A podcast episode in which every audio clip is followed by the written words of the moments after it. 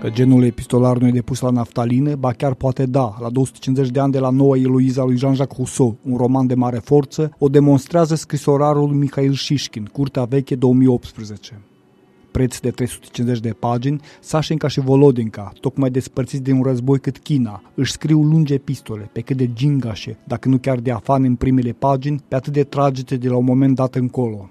Intrarea în teatrul operațiunilor de război în cazul lui, pierderea sarcinii, iar apoi și a celor dragi rând pe rând în cazul ei.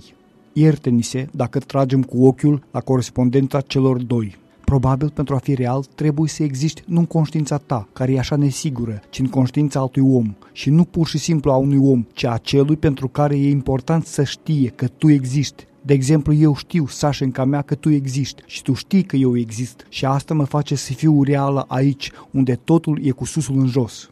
La rândul fata, tot ce mi se întâmplă este real numai pentru că mă gândesc cum să-ți scriu despre asta și, în lipsa acestui lucru, chiar când mi-e bine, nu pot să mă bucur de ce mi se întâmplă. Trebuie să împărtășesc totul cu tine, pentru ca bucuria să fie adevărată. Atât că, după ani de despărțire, scrisul nu mai e de ajuns.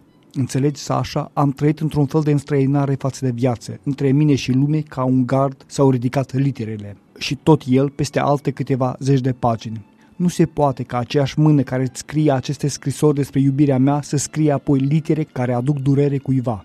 Faptul că cei doi nu-și răspund efectiv unul altuia, ci continuă să scrie oarecum paralel, sporește doar efectul de prezență absolută, căci, nu-i așa, e posibil ca, în același timp, să cânți la pieptăn într-o bucătărie și într-o cu totul altă bucătărie să citești o scrisoare de la un om care nu mai există și așa mai departe.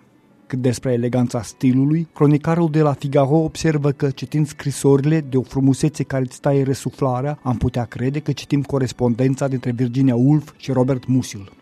Pentru Radio Europa Liberă, Emilian Galaicu Păun.